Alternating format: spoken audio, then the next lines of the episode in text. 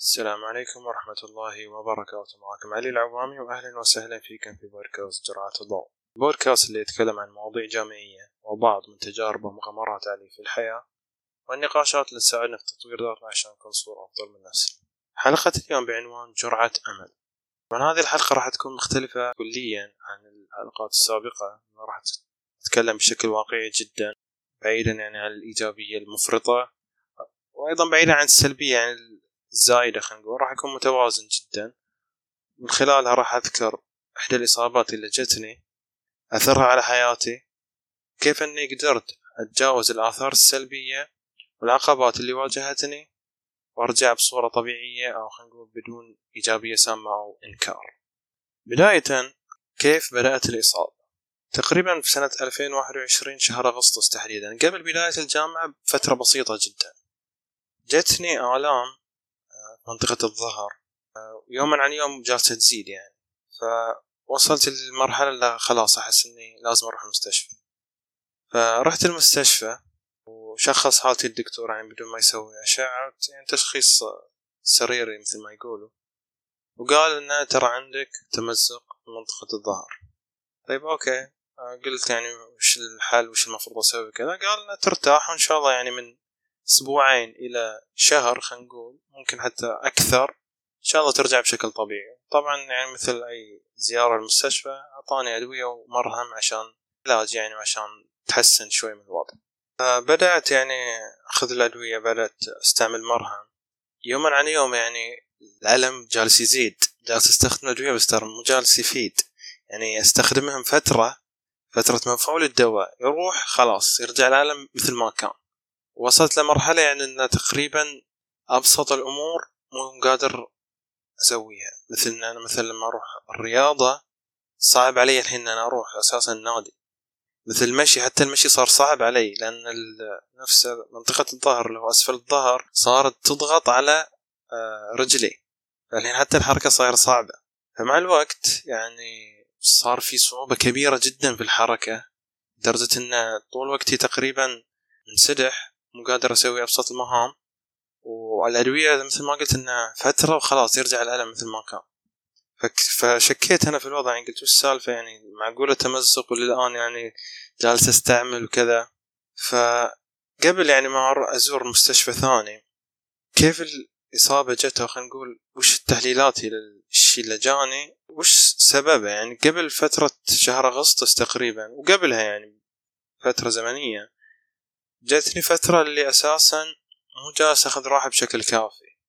يعني إن أروح مثلا التمرين أتمرن بشدة عالية وقت النوم يعني إذا نمت ثمان ساعات فالأسبوع يوم واحد نمت ثمان ساعات فهذه نعمة كريم. غير المهام اليومية وغير يعني الأشياء اللي كنت أسويها الجانبية غير الرياضة. يعني كمية الراحة خلينا نقول وقت الراحة كان جدا قليل الضغط اللي كنت حاطه على جسمي كبير جدا. فمن خلال تحليل هذا الشيء ممكن هذا سبب الإصابة يعني. أثناء هذه المرحلة تحديدا يعني. أثناء لسه أنا ما زرت المستشفى الثاني. فقلت خلينا أروح مستشفى ثاني وأشوف يعني لأن الوضع يعني ما يستحمل تقريبا أسبوع إلى أسبوعين مو قادر أسوي أبسط الأشياء. حركة علي صعبة قطعت عن النادي. أشياء كثير صارت ما قدرت أسويها أساسا. فرحت وسويت أشعة اللي اسمها أشعة مقطعية واكتشفت إن عندي ديسك ظهري تحديدا في المنطقة السفلية وتحديدا بالفقرة الرابعة والخامسة أيضا. فطبعا مثل أي شخص يعني أنا ما أقول لكم أن أساسا أنا كنت متوقع أن هذا الشيء لا أبدا ما كنت متوقع ولا كنت حاسب حساب هالشيء أبدا أساسا.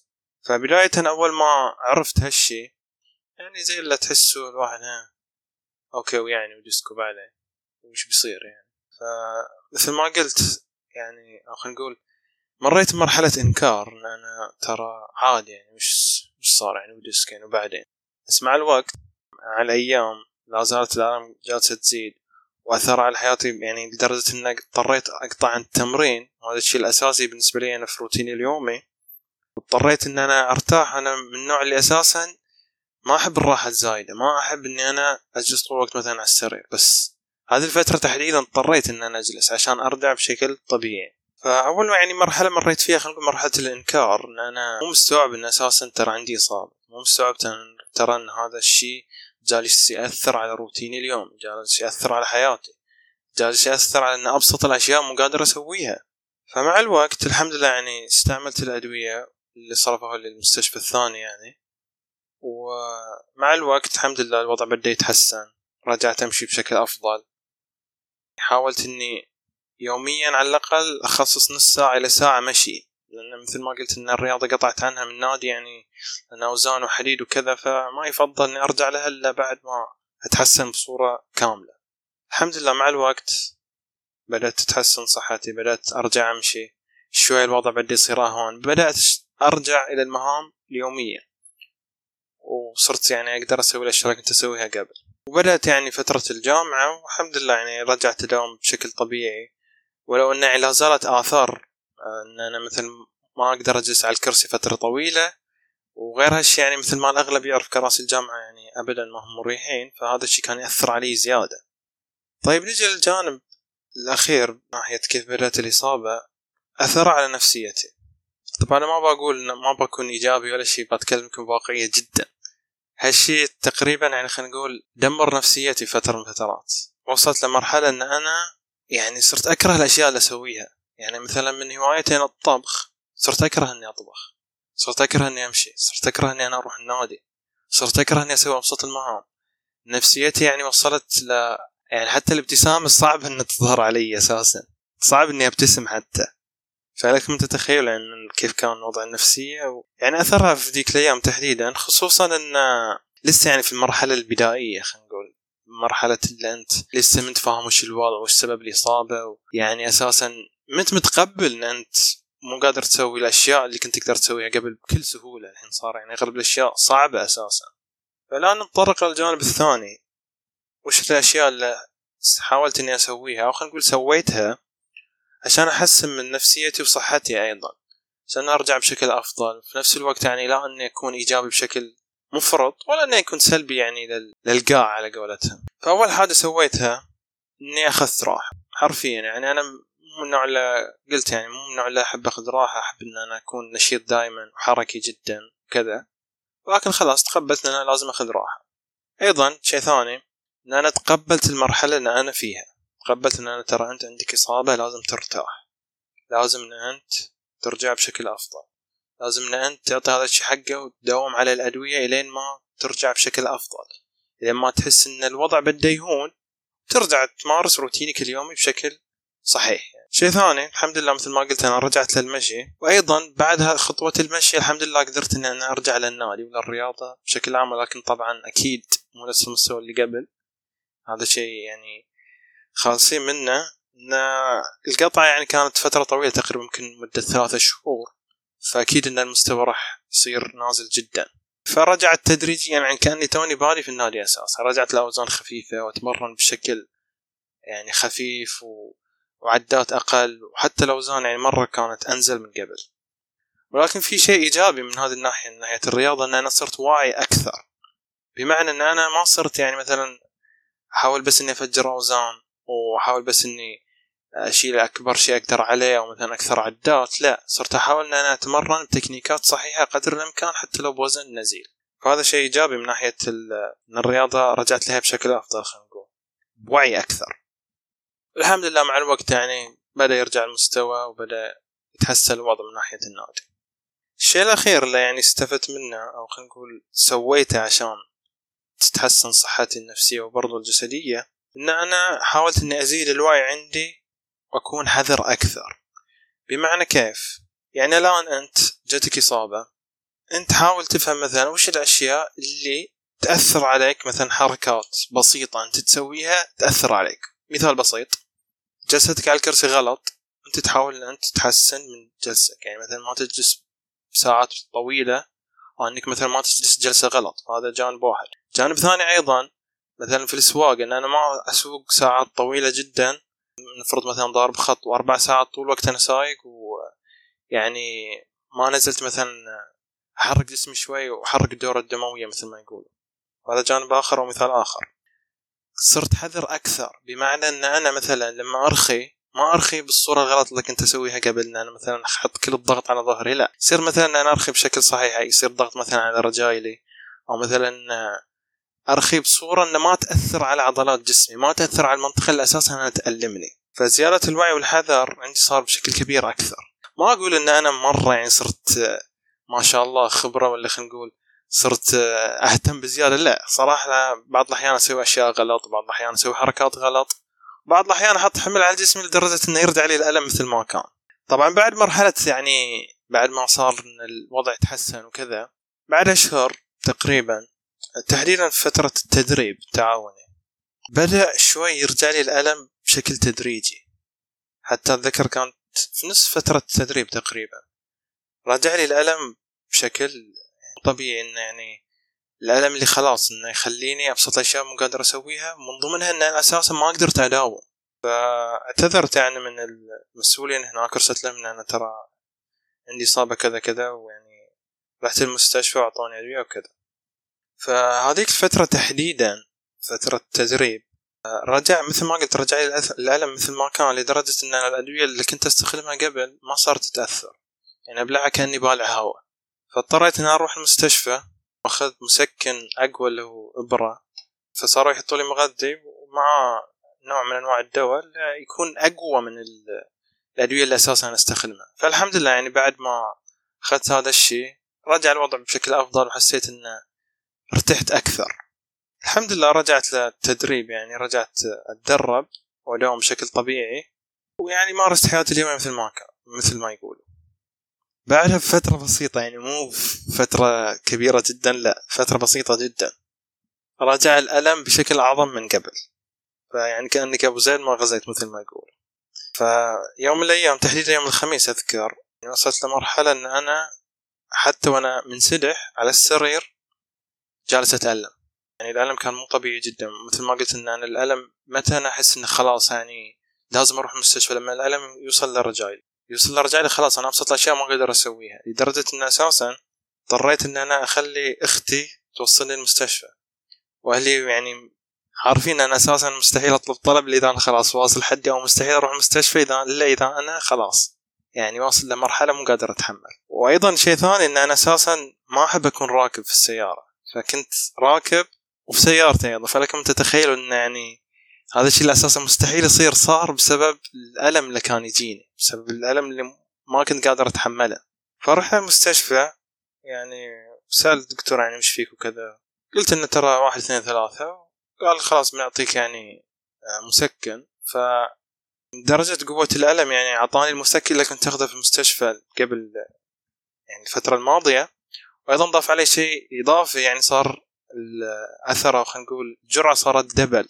الحمد لله يعني بعد تقريبا يمكن نص ساعة أو ساعة حسيت إن الوضع بدأ يهون حسيت إن الألم بدأ يخف وبديت أقدر أتحرك بشكل طبيعي بديت إن أنا أعرف أتحرك بدون ألم. الحمد لله يعني رجعت البيت يعني حسيت إن الوضع مرة تحسن عن قبل وصرت يعني أقدر أسوي الأشياء اللي كنت أسويها قبل وأيضا الآلام خفت يعني. بعدها يعني تحديدا مع الأيام بعد ما خلص فترة تدريب يعني أنا الحين جالس أذكر المراحل اللي مرت علي مع الإصابة يعني وش الأشياء اللي أثرت عليها وأيضا آه، متى أثرت يعني في أي فترة أثرت تحديدا. فبعد فترة التدريب صار في عندنا بعد ما يعني خلص فترة التدريب التدريب كانت فترة صيفية فبدأ الفصل الدراسي الأول للجامعة في آخر سنة يعني. وهذيك الفترة تحديدا يعني أنا كنت آه، قائد اللجنة التنظيمية في نادي كليتنا. كان في مؤتمر آه، علينا ان إحنا ننظمه يعني ونسوي يعني جميع الإجراءات خلينا نقول اللي يعني نوزع منظمين ونرتب الوضع نضبط الأمور ونكون برضو إحنا كقادة يعني مسؤولين موجودين يعني في هذا في هذاك الوقت يعني وكان لمدة ثلاثة أيام.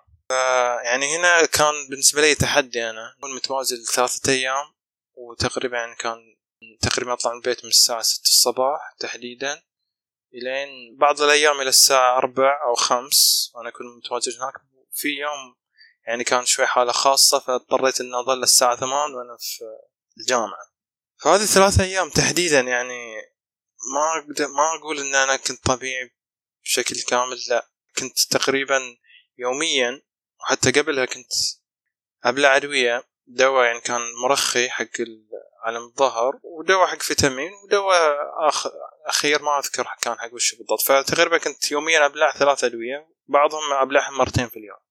فذيك الفترة تحديدا يعني كان تحدي كبير جدا بالنسبة لي إن أنا كيف إن أنا أتحرك وكيف إن أنا أظهر إن أنا ما في شيء كيف إن أنا اظهر ابتسامتي وأنا أساسا من داخل يعني احس بألم مو طبيعية تحديدا يعني في اليوم الثاني تقريبا. وكانت يعني تقريبا تعرف إن الألم الجسدي اللي يجينا أساسا يستحمل هو يعني بس ألم جسدي ونفسي انه مثلا يجي من أشخاص يقطوا كلام وبس فكان شيء مضاعف خلينا نقول. فكان حتى الكلام السلبي اللي أساسا من أشخاص أنا ما أعرفهم كان يأثر علي سواء من ناحية إن التنظيم مو كويس أو كذا. فمرة يعني اثر على نفسيتي وأيضا شوي حسيت بدأ يبين علي إن أنا ترى نفسيتي تعبانة. فحتى في أشخاص كانوا يسألوا وش فيك؟ وكذا.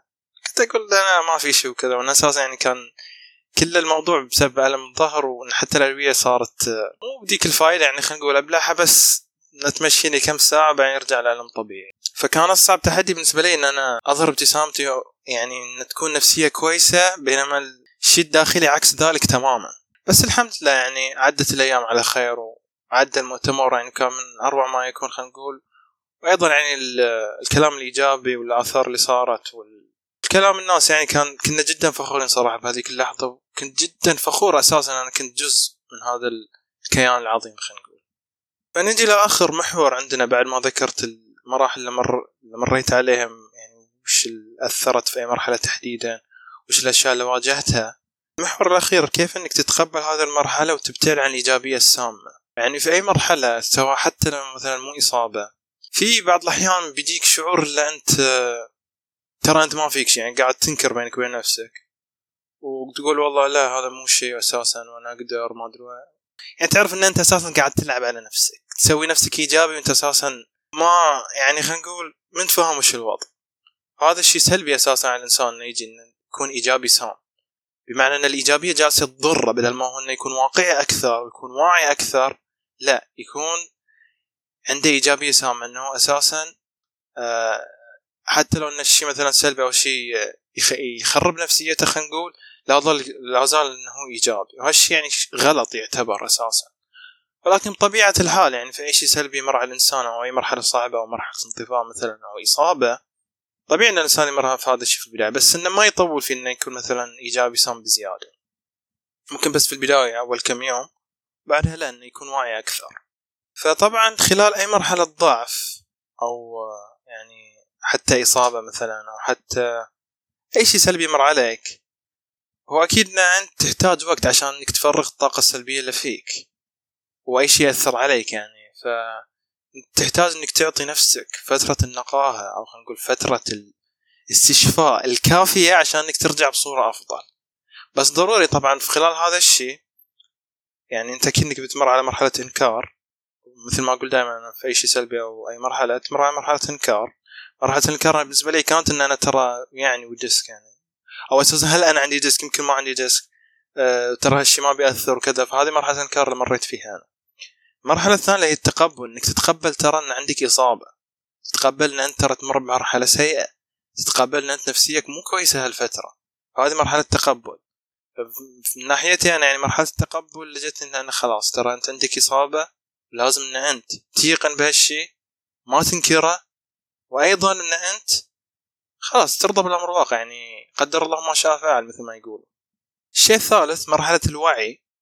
إن أنت خلاص تبدأ توعى إن تحتاج إن أنت تعرف أشياء أو خلينا نقول مثلا تعرف آه، تكنيكات أو تتعلم من هذا الشيء أو إن توعى بشكل أكثر تكون حذر من ناحية مثلا إن أنت ما تسوي حركات غلط مثل ما ذكرت قبل. والشيء الأخير هي مرحلة الاستشفاء. إن أنت تتعلم المرحلة إن أنت ترجع بصورة أفضل. ما تكون إيجابي بشكل سام تكون إيجابي بشكل طبيعي. والشيء الأخير إن أنت خلاص ترجع على الطبيعي مثلا ترجع على الطبيعي اللي الناس يعرفوا اللي أهلك يعرفوا اللي أصدقائك يعرفوا كذا يعني. ف مثل ما قلت في مرحلة ضعف أو حزن احرص إنك ترجع بثلاثة أشياء خلينا نقول تحرص على ثلاث نقاط مهمة. أول حاجة إن المرحلة ما تأخذ وقت أكثر من اللي تستحقه بمعنى يعني مثلا شخص قال لك كلام سلبي بعيد عن موضوعنا شوية. شخص قال لك كلام سلبي مثلا لا تخلي هالكلام السلبي إنه يأثر عليك مثلا طول أسبوع وأنت متضايق يعني. ما له داعي هالشيء يعني الشخص مثلا ممكن ما يعني لك أساسا هالشخص ما تعرفه بس قط كلام سلبي ومشى لا تخليه إنه يأثر عليك فترة أكثر من المطلوبة يعني أو فترة أكثر من اللي تستحقها أساسا. يعني مثلا شخص قال كلام سلبي اليوم اعطى ساعة ساعتين أنت تتأثر بعدها رجع بشكل طبيعي. لا تخلي إن المرحلة تأخذ أكبر من حجمها. الشيء الثاني تفهم وتتعلم من الدرس.